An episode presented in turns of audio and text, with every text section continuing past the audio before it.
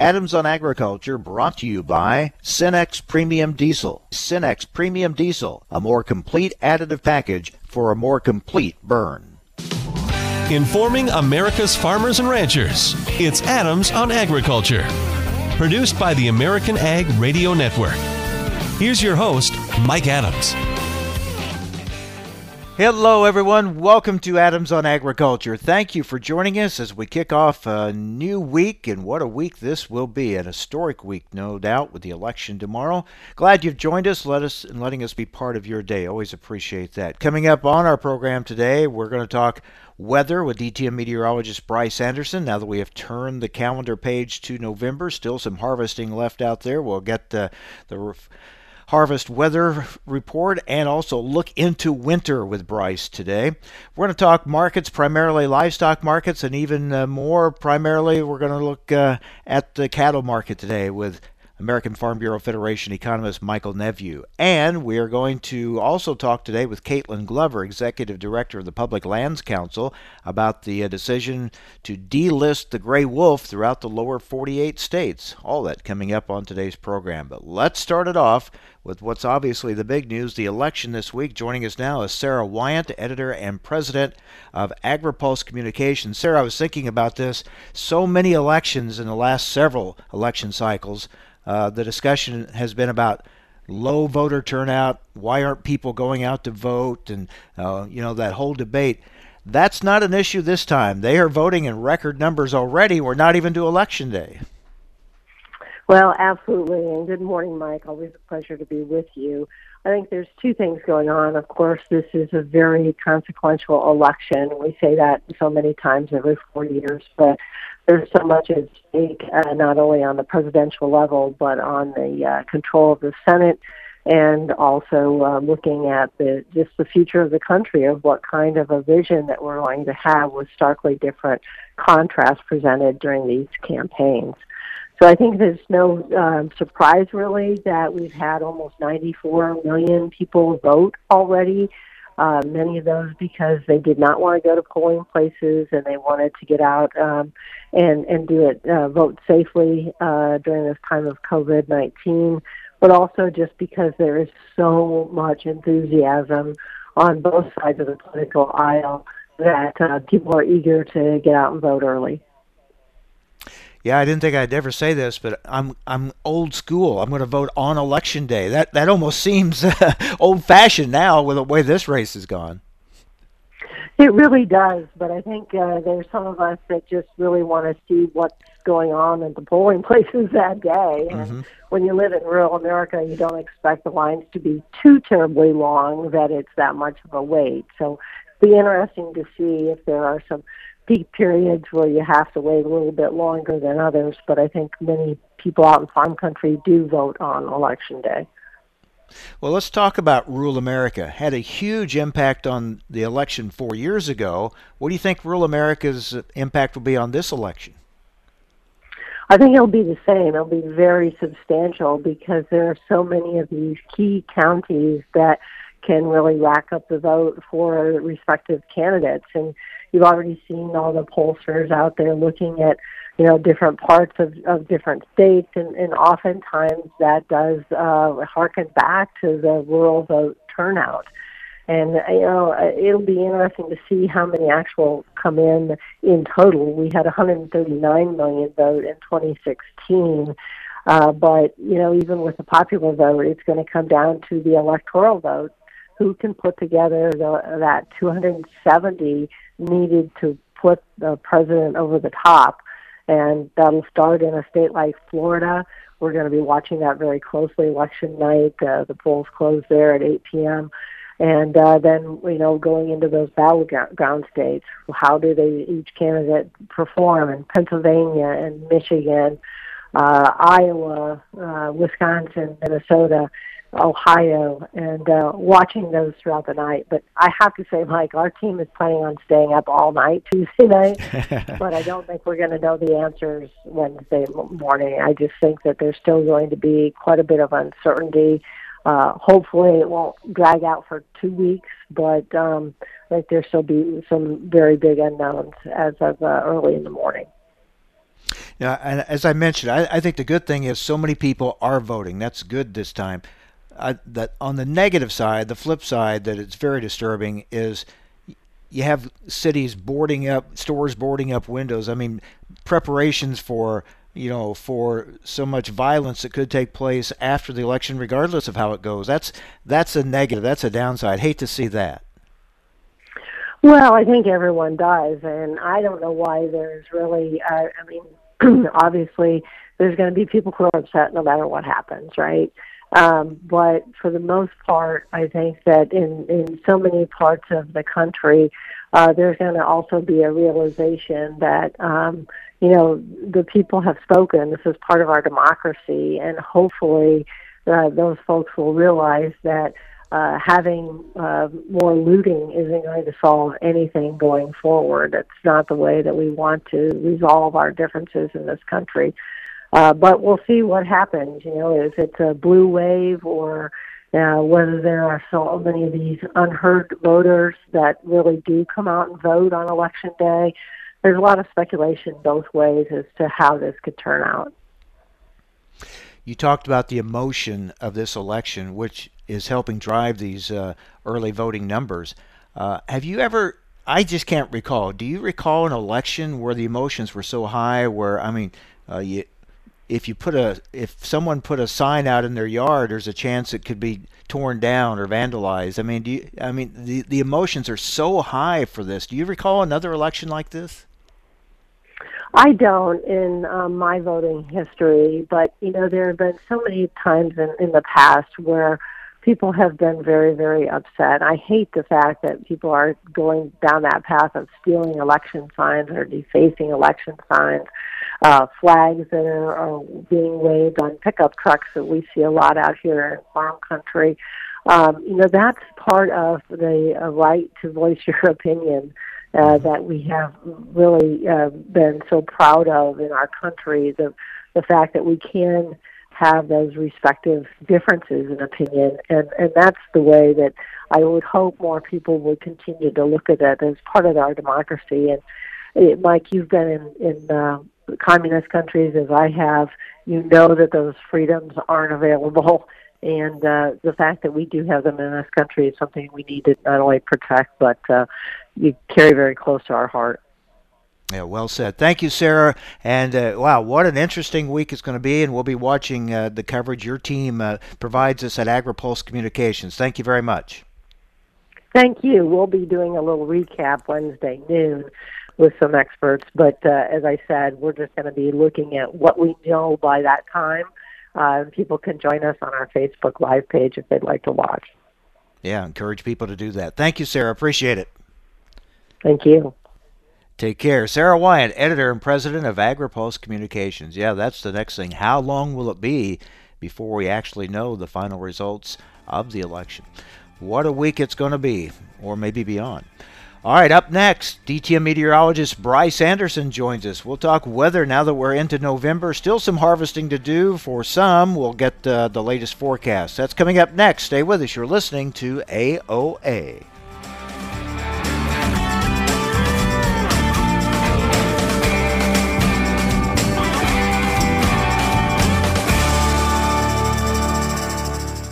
Adams on Agriculture, brought to you by Cenex Premium Diesel. Cenex Premium Diesel, diesel that doesn't mess around. Neil Armstrong waited 6 hours and 39 minutes to step onto the surface of the moon. Jackie Robinson waited 20 months to play his first game with the Brooklyn Dodgers. And even DiCaprio had to wait 22 years to win an Oscar. You can wait until your destination. Don't text and drive. Visit stoptextsstopwrecks.org. A message brought to you by the National Highway Traffic Safety Administration, Project Yellow Light, and the Ad Council. Recently on Adams on Agriculture, we're talking with Joel Haggard, Senior Vice President for the Asia Pacific region for the U.S. Meat Export Federation. He's joining us from Hong Kong. Tell us about some of your efforts there to promote U.S. meat products and how it's going. This has been an extraordinary year, not only because of COVID, but probably more so because of the African swine fever outbreak that's really cut back China's pork supplies. We've been shipping a lot of pork to China, record amounts. This year, we're seeing the beef really starting to pop right now. We've been promoting um, in all types of formats, in-store promotions at Sam's Club, barbecues for traders, a lot of uh, seminars and other educational events for chefs and distributors. Pretty much the full gamut of activities. The audience has been very receptive because we're in a particularly favorable position right now on both beef and pork, but on the beef side because of the uh, Australia's uh, tight supply situation. So it's been pretty encouraging. For the information important to rural America, join us on Adams on Agriculture. Meet Keith, loving dad, board game champ, bus driving pro. I drive 65,000 miles in my bus each year. If people knew what I know, lives could be saved. Like how there are some things I simply can't see. On my route the other day, a car tried to sneak past me and ends up right in my blind spot. I turned slowly, so accident avoided. But no car should be in the blind spot for a 40,000 pound bus. It's our roads. It's our safety. Visit www.sharetheroadsafely.gov. Sometimes life is wonderful and sometimes it's not. Cherish the good, but always be prepared for life's challenges. At Private Healthcare, we provide the peace of mind you deserve. With private healthcare, you'll get the coverage you want and healthcare you need. If your employer doesn't supply healthcare coverage and you don't qualify for Medicare or Medicaid, you need to give us a call right now. Private healthcare is private health insurance for ages 65 and under with medical, dental, vision, and even prescription coverage. When life comes at you unexpectedly, you need to be ready, and health insurance is your financial safety net. If you're looking for health coverage at the best price and your annual household income is 35,000 or more, give us a call at 800 664 2612. That's 800 664 2612. 800 664 2612. Adams on Agriculture is brought to you by Cenex Premium Diesel. With Cenex Premium Diesel, you can count on a diesel that will keep your operation in top shape. Information America's farmers and ranchers need to know. Adams on Agriculture. Now, back to Mike Adams. All right, let's talk weather with DTN meteorologist Bryce Anderson. And Bryce, uh, 2020 has been an unusual year, so I guess we shouldn't be surprised. We turn the page to November and the weather starts warming up.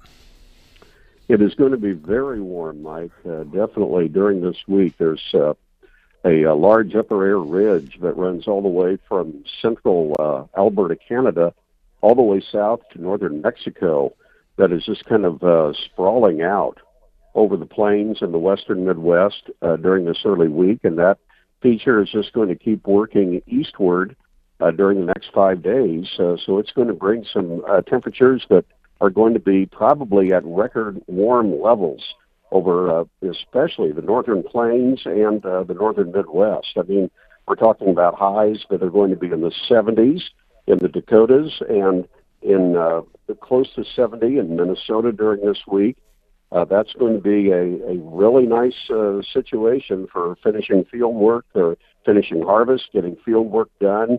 Uh, just about anything you want to do outside, it's going to be an ideal week to do that.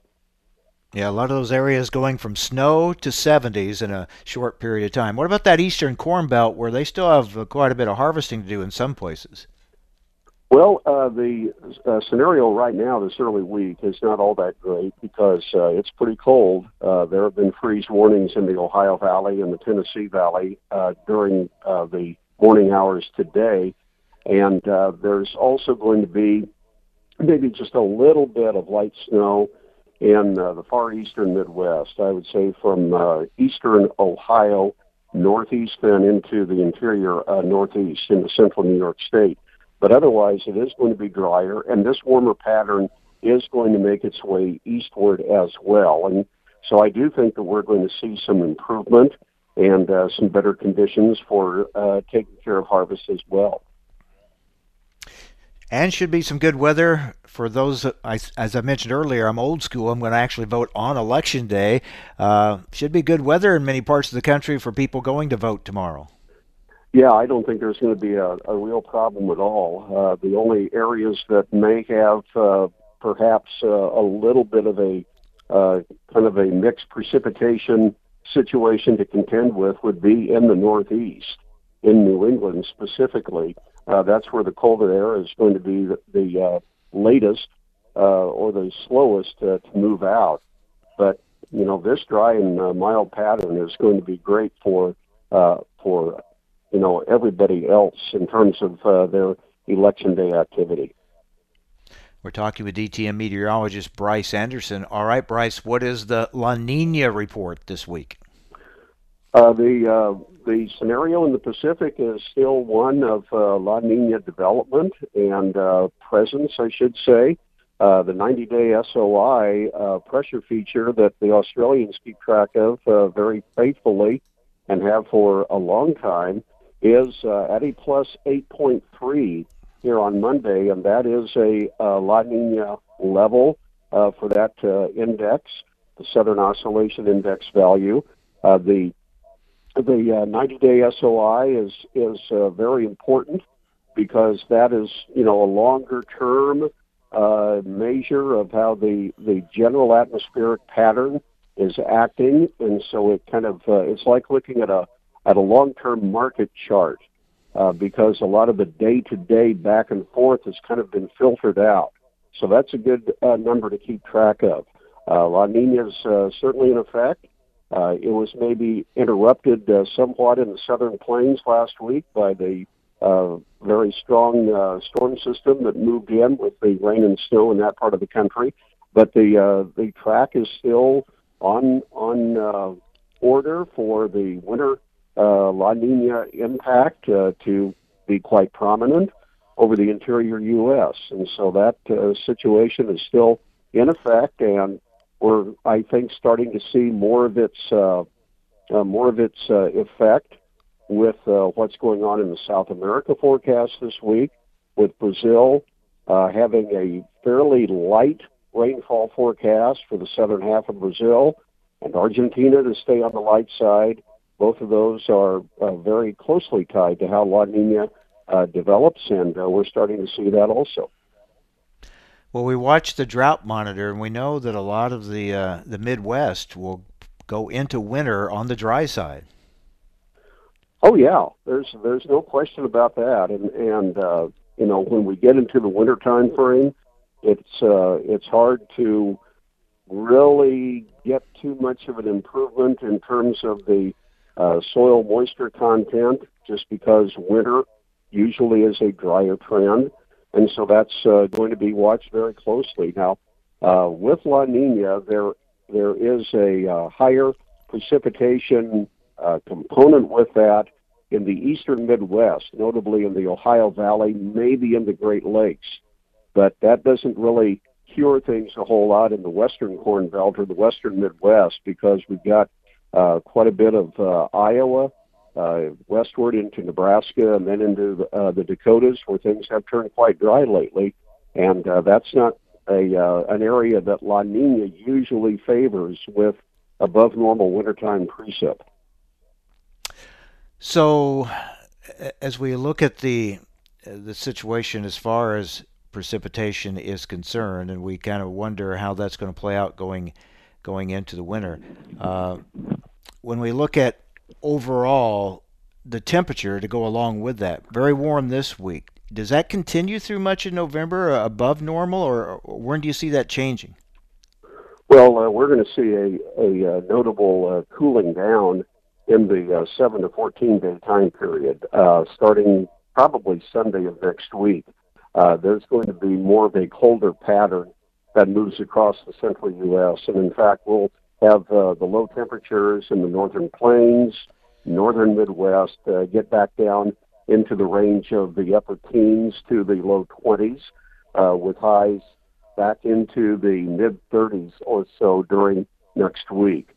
Uh, so there's uh, not going to be necessarily a just real mild trend uh, that uh, just decides to park uh, for the entire month of November here over the central part of the country. All right, so uh, get done as much as you can this week, then, right outside, because oh, yeah. uh, it may be changing.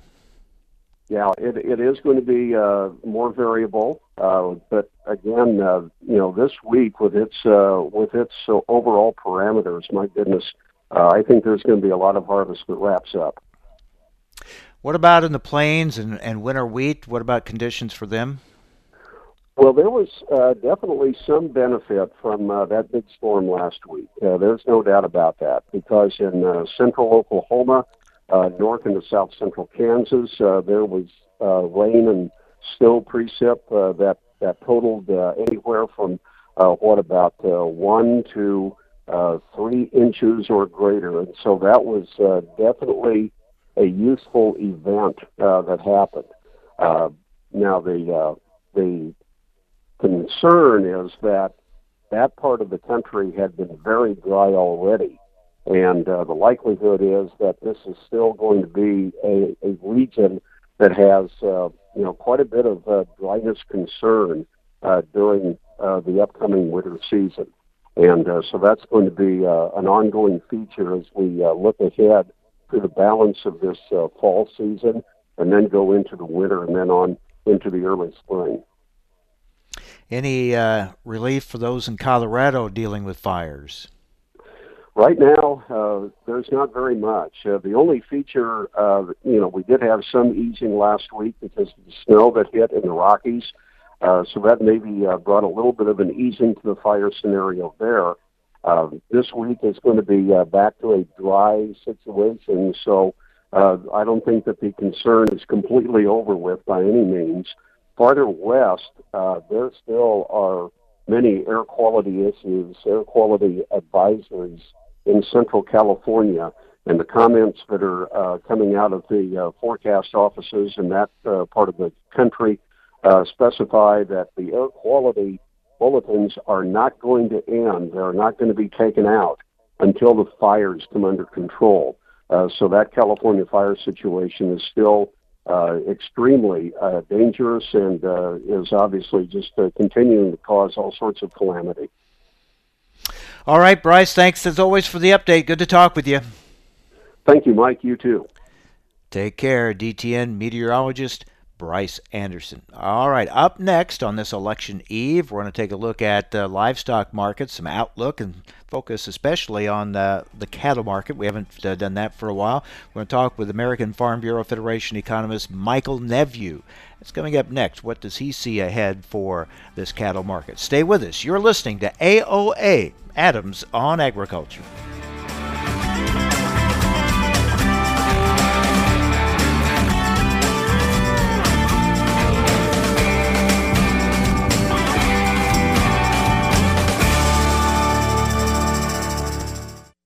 Cenex Premium Diesel comes with a more complete additive package for a more complete burn to optimize performance in all engines.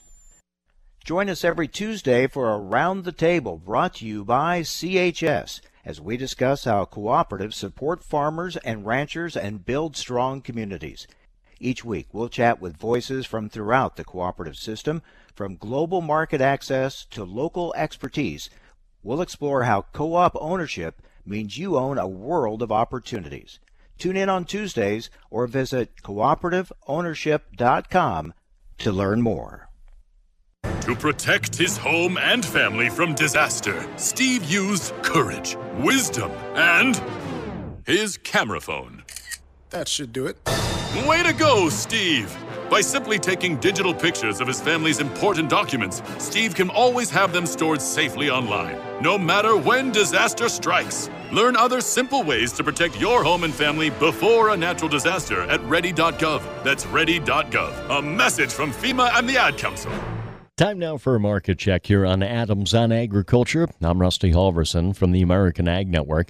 We've got a mix in the grain and oil seed sector, wheat futures trending into positive territory, an easier tone in corn and soybeans at the Board of Trade. China's corn prices have come off slightly in early trading, but remain near recent highs.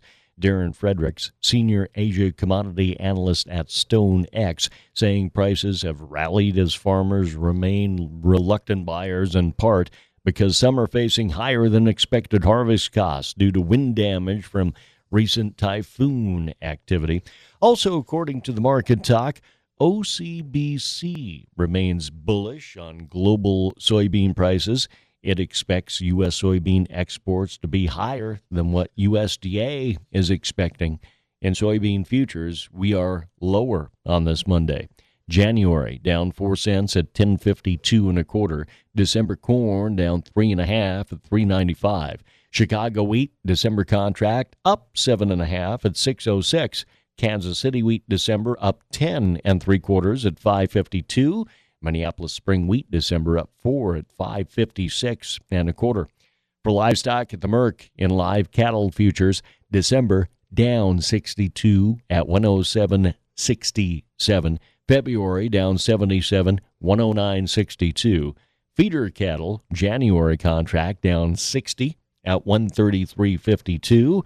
Lean hog futures February down 62, 64.92. The back months from there 25 to 80 cents lower. On Wall Street, the Dow up 524. Crude oil up 20 cents in New York. You're listening to AOA. I'm Rusty Halverson for the American Ag Network. The Alzheimer's Association and the Ad Council present the story of Cynthia and Ed. My mother was always very active and independent, and she was familiar with her neighborhood. But one day, out of the blue, she stopped at the stop sign for much longer than usual. And uh, she didn't know whether she should go forward or, or turn or just stay at the stop sign. She wasn't even really sure where she was at. She was very concerned. It was very unsettling for her. It's important for you to talk to someone about it, to bring the family in on it. I felt so much better after my son told me, Mom, I don't want you to worry or be afraid. I'll be there for you and we'll figure it out. When something feels different, it could be Alzheimer's. Now is the time to talk. Visit alz.org slash our stories to learn more. A message from the Alzheimer's Association and the Ad Council. Adams on Agriculture brought to you by Cenex Premium Diesel. Cenex Premium Diesel, a more complete additive package for a more complete burn. Information America's farmers and ranchers need to know. Adams on Agriculture. Now back to Mike Adams. Well, let's take a look at uh, the ag economy in general, uh, livestock markets in particular, and really uh, even closer in on the uh, the cattle market. We're going to start uh, things off here with Michael Nepveux, Farm Bureau economist. Michael, good to talk with you again. First of all, just your thoughts on this election eve, um, how you think the the ag markets may react to the election results. Uh, well, first off, thanks very much for having me on. When it comes to trying to predict any kind of reaction to this election, I just think you can keep in mind we're going to have some volatility, regardless of how things shake out. Uh, I think folks still need to probably prepare themselves for not really fully knowing any kind of outcome for uh, several days, maybe even several weeks going after this. So we could be facing, at least in, in terms of markets, a, a fairly volatile uh, few weeks. Yep, I think we're all kind of bracing for that. All right, let's let's take a look at how how you see, especially on the livestock sector, how we've come through. Here we are now into November, uh, a year that's been obviously dominated by by COVID nineteen. Very rough uh, at the beginning of it. Where are we now as we head into winter from a from a supply chain standpoint and the impact on livestock markets?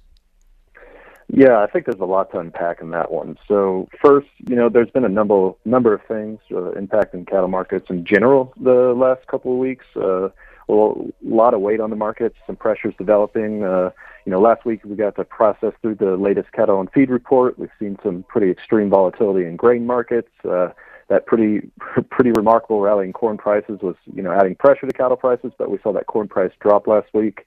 Uh, cash cattle trade been a bit slow to develop the last few weeks. Uh, prices have been trending lower, but a lot of that goes back to you know what you mentioned in your question was uh, you know supply chain further down. So a lot of that can go to some weakness we've seen uh, the last few months in box beef sales. Uh, you know, looking on the beef side, uh, beef production overall uh, uh, this back half of the year is going to end up being above a year ago. Uh, it's it's it's pretty remarkable uh, when you think back to you know I think you had me on sometime around April and May and we were talking about we had mm-hmm. no idea when recovery was going to be during all this. Uh, the fact that where we where we stand now and, and how how strong that recovery was and, and, and getting the slaughter facilities back online, uh, that's just remarkable. Uh, slaughter slaughter numbers have been hovering around you know 95% capacity uh, depending on the week, sometimes above, sometimes a little bit below year ago levels. Uh, but with that backlog of animals we saw through the summer, and also because you know animals have done pretty darn well, uh, we've been seeing a lot of heavier animals coming to coming to slaughter, and that's been driving beef production up. So we got plenty of supplies. Um, uh, so on the but on the plus side, we've had pretty strong demand as well. Uh, you know, we also can't forget that beef isn't the only animal protein out there. We got lots of pork, lots of poultry, and there's going to be plenty of competition in the meat case. Yeah, that's a that's a great point. Uh, that meat case is a very competitive space, isn't it? Mm-hmm. And that also ties back to you said the underlying theme for 2020 is uh, COVID-19 coronavirus.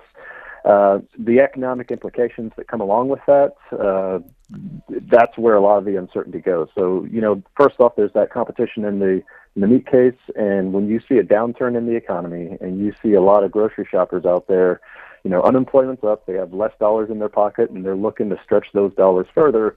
Beef does not tend to do as well in those situations. So we have, you know, the last recession, the last several recessions, uh, we've had pretty strong evidence that, that beef demand tends to suffer. It's technically a luxury product, uh, and economically speaking, and you know it costs more than these other other uh, animal proteins. And so when they're trying to stretch their dollars, they do they do tend to you know shift some of that purchasing elsewhere. But on the on the flip side of that, uh, we we consume a lot of ground beef, and that's one of those also staple economical pro- uh, products for a lot of consumers out there.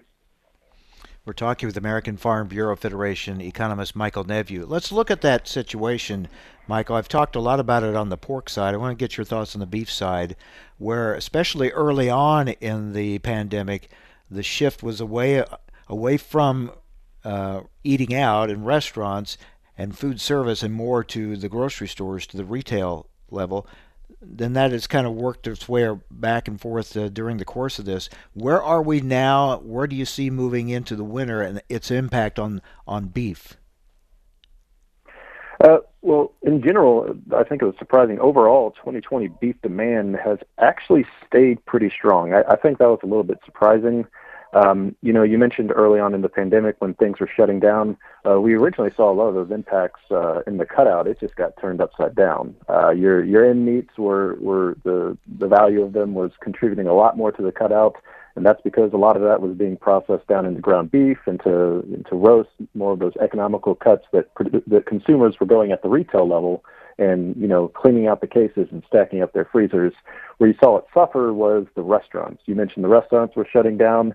Um, with that, think middle meats. Think typically one of the most expensive uh, subprimals out there, tenderloin. Um, that actually was facing uh, pretty weak prices, and, and that makes logical sense. You think back to the summer, even though summer uh, consumers are out there grilling, uh, they're not going to. Your average consumer isn't going to be out there grilling filet mignon. Uh, that that goes to steakhouses, and those were all shut down, trying to adapt uh, to to the lockdowns. And, and you know, you also mentioned that it's been a little bit of back and forth. Uh, we've seen foot traffic uh, both from in terms of like fast food, drive-through food service, as well as uh, sit-down restaurants uh, increasing uh, throughout the summer. But that's going to be a big challenge going into the winter, especially for those those restaurants where you know it's a sit down. It's they're they're trying to adapt to the takeout model, and you have a lot of consumers who just you know, even though it might be open, a lot of folks aren't going to feel comfortable going inside, and it's going to be cold. They don't have outdoor seating anymore. I think that's a big question mark moving in moving into the holidays. Uh, uh, you also have changes in what we typically see in demand. Uh, holidays, we tend to see more demand for things like prime rib. Uh, it's it's it's something to be concerned about. I, I think I think box beef values have have been showing a lot of weakness these last few weeks. It will be interesting. It feels like we've been in this pandemic forever, but actually, this will be the first uh, holiday season we've gone through under this pandemic. Uh, you know, so as you said, buying habits and eating habits are a little different sometimes during the holidays. So it remains to be seen how that's going to play out, and especially how it impacts beef. No, absolutely. I, I 100% agree with that. Um, and again, I think to throw in more of the political uncertainty here, you know, we don't know what's going to happen with the stimulus, uh, what, if, when that something like that could go through, and that's really going to going to uh, impact, um, you know, what I was talking about in terms of the overall economic conditions. Uh, if we really do start to see more of a you know prolonged recession um, going into the winter, I think that could really uh, start to weigh on on the beef side of things, um, as well as you know we've been we've had strong beef demand. Some of that goes back to export markets, but also uh, part of that is you know consumers have had that kind of that stimulus support and been able to keep uh, demand strong. Okay, so let's uh, bottom line here for producers. Let's get your price outlook. We know that uh, I mean, we talk a lot about the, the rally in the grain market. That good side if you're a grain producer, not so good when you're buying feed, obviously. So, uh, given that scenario, uh, what what is your price outlook for the cattle market?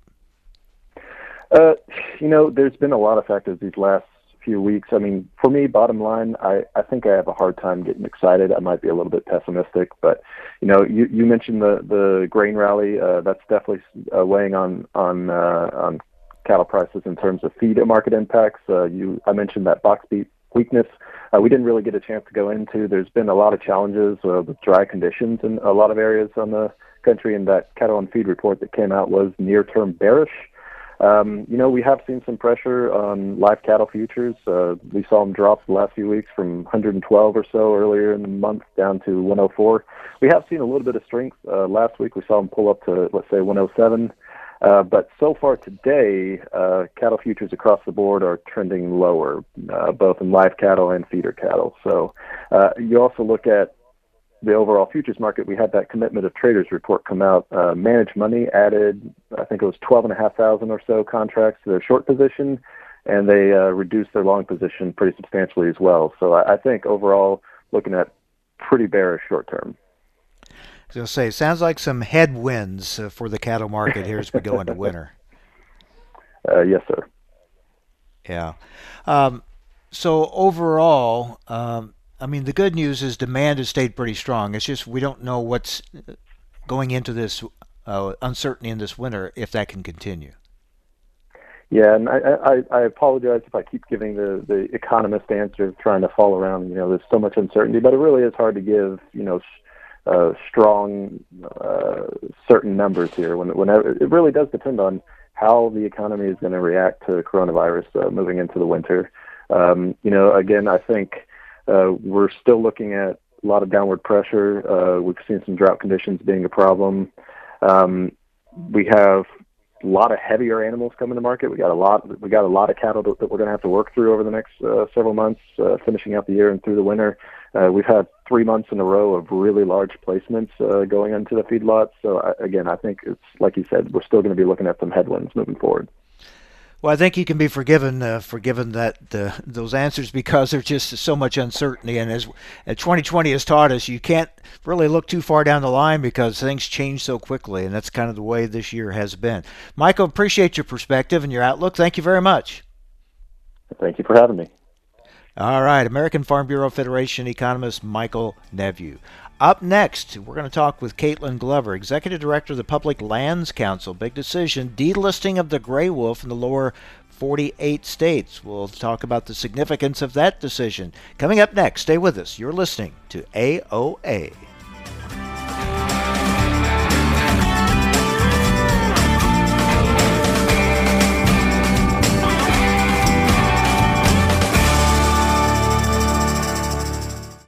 Adams on Agriculture, brought to you by Cenex Premium Diesel. Cenex Premium Diesel, diesel that doesn't mess around. No word in the English language is less convincing than probably. Are you sure we should get matching tattoos on our first date? Sure. Um, we'll probably stay together. Probably? It's been 23 minutes since I ate. I can probably swim. Uh, you should wait 30 minutes. Mm, okay, now tell me what to do. Cannonball! Cramp! Oh, I have a cramp. I can probably hit the green from here. Probably. Can I get a mulligan? Ready to go? Hey, are you sure you're okay to drive? Yeah, I'm pretty sober. Yeah, I'm probably okay. Probably okay isn't okay, especially when it comes to drinking and driving. If you're drinking, call a cab, a car, or a friend. Buzz driving is drunk driving. A message brought to you by NHTSA and the Ad Council. Wake up and text. Text and eat. Text and catch the bus. Text and miss your stop. Wait, wait, wait, wait, wait, wait. Text and be late to work. Sorry, I'm late. Text and work. Text and pretend to work. Text and act surprised when someone calls you out for not working. Who, me? Text and meet up with a friend you haven't seen in forever. Hi. Oh, hey. Text and complain that they're on their phone the whole time. Text and listen to them complain that you're on your phone the whole time. Ugh. Text and whatever. But when you get behind the wheel, give your phone to a passenger. Put it in the glove box. Just don't text and drive. Visit stoptextsstopwrecks.org. A public service announcement brought to you by the National Highway Traffic Safety Administration and the Ad Council. Young farmers don't listen to the radio, right? Wrong. In a recent survey, 74% of young producers said they get their most important agricultural information from their trusted farm radio station. Surprised? Don't be. If you think about it, it makes perfect sense. Radio is the perfect companion because it goes with you everywhere. Whether you're in the shop, on the combine, or in the truck, farm radio is right there with you. This message brought to you by the National Association of Farm Broadcasting. Recently on Adams on Agriculture, joining us is our good friend Jim Bair, President and CEO of U.S. Apple. I know that the U.S. Apple Association is making a big donation for this effort to help feed school kids. Tell us about it, please.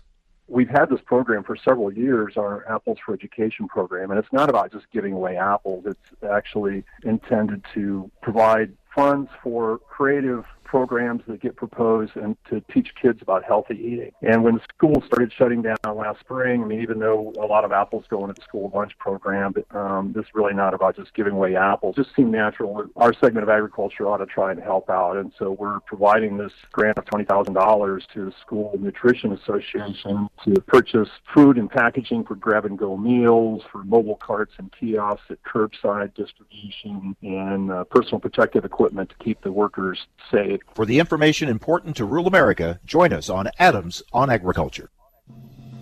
Adams on Agriculture prides itself on bringing top leaders in the ag industry right to your radio speakers. AOA wants to continue that conversation right to your fingertips. Follow AOA on Twitter at AOA underscore talk show and Mike Adams himself at the handle Mike Adams Ag. You will receive real time highlights of the show and keep up with which convention or industry meeting AOA is attending. That's AOA underscore talk show and Mike Adams Ag. We hope to see you online. In your everyday business operations, there are endless things you can't control. Fuel prices don't have to be one of them. With the average price contracting program available at FS, we can provide you with a way to reduce the uncertainty of fluctuating fuel prices. It's a smart and convenient way for you to know what your fuel costs are going to be so that you can enjoy a little peace of mind. The average price contracting program at FS is just one more way that we can help take your business further. Contact your FS Energy Specialist today. Visit gofurtherwithfs.com for more information. These are the sounds of a dinner. A dinner that almost didn't happen. A dinner now served, thanks to people like you. Due to COVID 19, 17 million more Americans may face hunger. Feeding America is helping our neighbors in need. And if you're able, you can too. Donations are being accepted at feedingamerica.org slash coronavirus. Brought to you by the Ad Council and Feeding America, 200 Food Bank Strong. Adams on Agriculture is brought to you by Cenex Premium Diesel. With Cenex Premium Diesel, you can count on a diesel that will keep your operation in top shape. Information America's farmers and ranchers need to know. Adams on Agriculture. Now, back to Mike Adams. Well, last week, the Fish and Wildlife Service said that the gray wolf in the lower 48 states has recovered to the point where it is no longer needing to be listed as an endangered species. Some are hailing this decision, some are critical of it. Let's talk it over with Kaitlyn Glover, Executive Director of the Public Lands Council. Kaitlyn, thank you for joining us. Uh, tell us about this decision, your thoughts on it, and the significance of it. Thanks so much for having me this morning, Mike. Uh, this is a, some, a, great announcement for producers across the country. Uh, we certainly are in that form, first category of groups hailing this decision. Not only is this decision and this announcement long overdue, with wolf populations nationwide having been recovered for quite some years, uh, but it's but it's also a statement and, and a reinvestment um, of some of that that knowledge that livestock producers and private landowners are key to these Endangered Species Act recoveries. Producers nationwide have uh, been been invested in gray wolf recovery for a long time, uh, and so this this news, this news coming out of uh, the department and the announcement last week in Minnesota is is certainly welcome. Conservation groups say the numbers don't add up to a recovery for the entire lower 48. Uh, numbers from the Fish and Wildlife Service and its states partners showing an estimated 4,400 wolves in the western Great Lakes, but only 108 wolves in Washington State, 158 in Oregon, and only 15 in California. What what's your reaction to that? So one of the important things to remember is the standard of the Endangered Species Act itself. So when you take a look uh, at the factors for consideration, not only for a listing of an endangered species, but also that the standard uh, of recovery for delisting, uh, in plain terms, the ESA doesn't necessarily require that the populations are are uh, hit that high mark across the entire historic range. But what the ESA does require is the meeting of those recovery targets to say that there is a robust enough population that they can be considered recovered. Um, those are two very different standards, and so groups who are concerned um, about the numbers across the entire historic range are really missing the mark uh, and missing the requirements of the Endangered Species Act. What you're seeing is a scientific determination, not only of this administration, but previous administrations as well, that the wolf populations that exist exist in habitat that's good for them.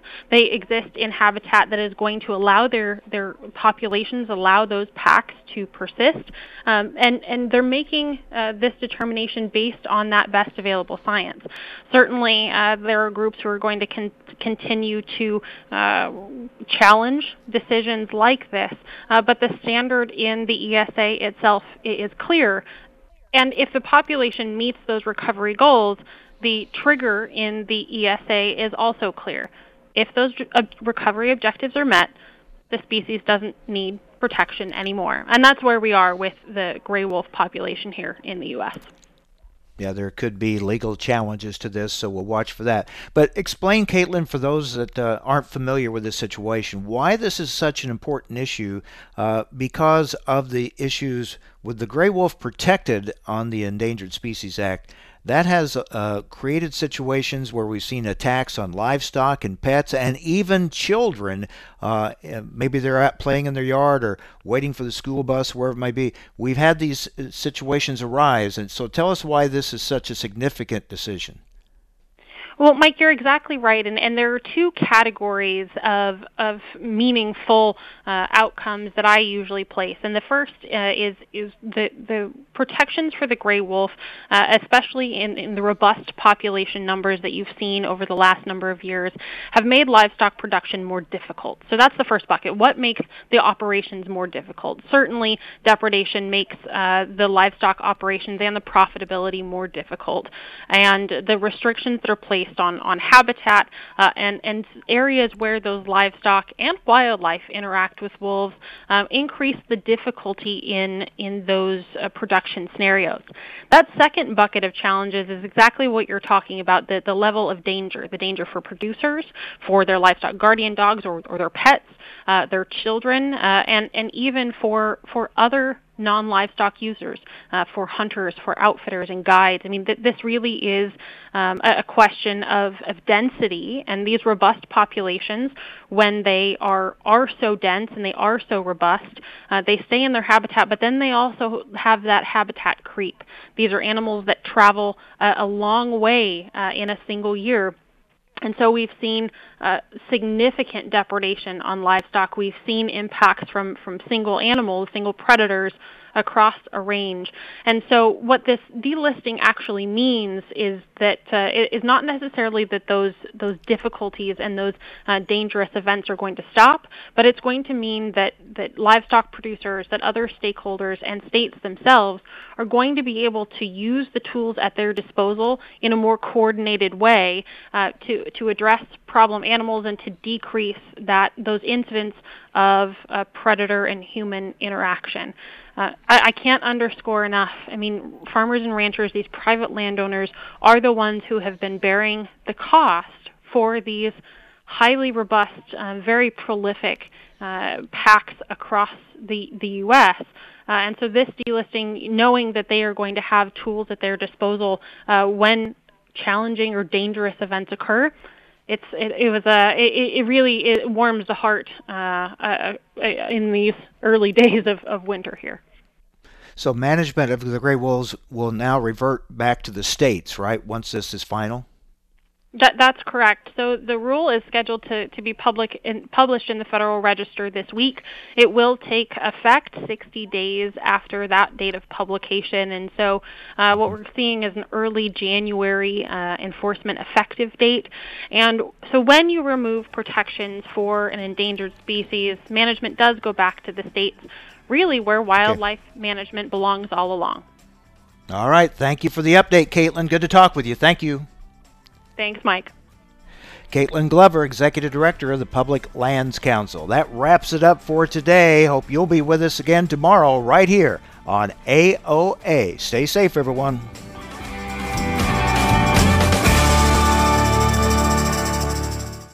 Cenex Premium Diesel comes with a more complete additive package for a more complete burn to optimize performance in all engines.